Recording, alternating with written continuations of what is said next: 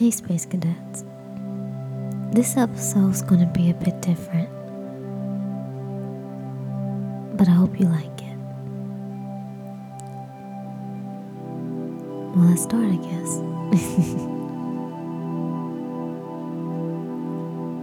Stop basing your life off of what you believe others' expectations of you are. Yeah, I'm talking to you, Space Cadet. I understand you're afraid to not be liked or appreciated or valued, whatever word you would like to put there. I understand if you're afraid that they'll never see your worth if you be yourself. But have you thought about the fact that they'll never see your true worth anyway because you're hiding under a mask? Where are you really? I mean, mentally speaking. Where's your mind? What are your thoughts? If you don't mind, I'd like to ask you to pause this episode and write or type down your fears, your insecurities, anything about you that you fear will look bad to others. Get it all out. Don't keep anything in. This will be your first task. Now, if you're not ready to do this, my feelings will not be hurt if you click off this episode. I won't even know that you did it. But please don't forget to come back to it one day and give it a try. I believe in you. However, if you do stay and you have decided to do this exercise, then you can pause now if you'd like and continue after you've completed the first task. Secondly, I want you to look at everything you've written down and place a number between 1 through 3 beside them as to how scary they are for you. Number 1 being the scariest, meaning you would completely feel naked in front of that person, in front of any person. You're afraid that if they see these things about you, that they'll begin sprinting in the other direction. Number two is not so scary, but is still quite important. Meaning, if they saw these things about you, you fear they'd leave, but you're also unsure. Number three is the least scary. It's the one where you don't really care if someone gets a glimpse of these things, but it also still matters to you. You may pause here if needed. Next part of this exercise if you have written on paper, I would like for you to grab another piece and write down your number ones, along with a description of each, describing how you would feel if someone saw these things. Not only how you would feel, but how you expect someone else to feel towards you. I would like you to do the same thing for your twos and threes as well. If you have done this by typing on a device, I'd like to ask you to use bullets instead. However, please be sure to group your numbers together, leaving a space between your number ones, twos, and threes. As an example, let's say you wrote down all of your number ones along with their descriptions. After you finish the last number one you have, I'd like you to skip a line or leave some space before writing your number twos. The same goes for number three. I, I hope that made sense. You may pause here if needed. If you've made it this far, thank you. If you've been doing this exercise, thank you. I'm proud of you for trying it out. Also, here's your reminder to drink some water if you haven't done so in the past hour or in the past 30 minutes. And don't act like you have if you know you haven't. wink, wink.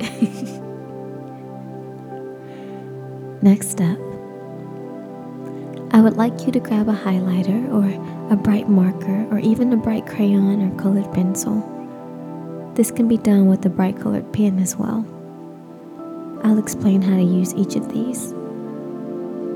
If you have a highlighter or a bright marker, I would like to ask you to look over everything you've written and highlight emotion or feeling words you see pop up. Examples are words such as afraid, sad, angry, skeptical, and any others.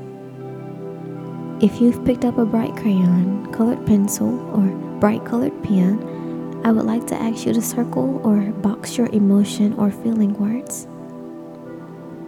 You may pause here if needed. Fifth step. After you have done these things, I would like you to look at what you've highlighted or circled or even boxed down. If you would like, you can write down the emotion words that stood out to you and put a tally mark next to the ones you use more than once. If you're doing this on a device, you can put tally marks by using a lowercase l next to each word, or you can simply put a number there and change it as you go. Once you have done that, I would like to ask you to look at your words and see which ones pop up the most. You may pause here if needed.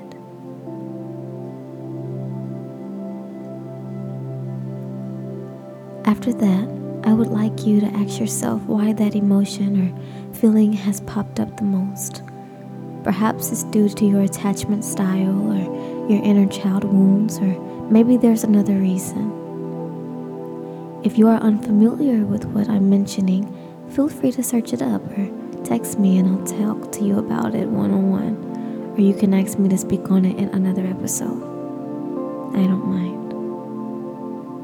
If you would like, you can pause and take a moment to sit with your thoughts, or you can write them down if that works better for you in terms of understanding what's going on in your head. You may do so now. If you have made it this far, I applaud you. Some people are afraid to understand themselves a little better, and that's okay. Everyone is on their own timing. But I am proud of you for taking a leap and giving it a shot today. Thank you for being so brave. My hope is that this episode has opened your eyes to something you haven't known prior to listening today. If you would like me to create more episodes like this where I'm guiding you with something, or even just sitting and talking to you as if we're on the phone while you do something, I'm only a message away. I would like to end this episode by saying that you do not have to wait on me to go further. You can search up what attachment styles are, what inner child wounds are, etc. But if you need me to break them down in any way, I'm here. Just ask. Seriously, don't be afraid of me. My goal is to help you become a more aware, more positive, more happier version of yourself. Thank you once again for being so brave, Space Cadet. Before I go, I'd like to say others' expectations of you are not your business. Whether they expect you to be a certain way, to look a certain way, to talk or behave a certain way, you are not meant to be placed in a box, especially by the people you love and care about. If they do not appreciate you for who you are and for who you have the potential to be, then please reevaluate that relationship. Now, some constructive criticism can be good for you, and someone may mention something out of love or, in other words, they may have good intentions and may actually be trying to help.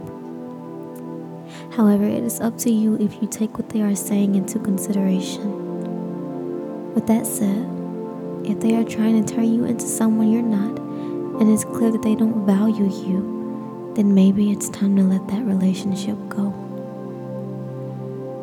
You matter, you're worthy, you're loved and you are incredible just the way you are. Sending my love your way, Space Cadet.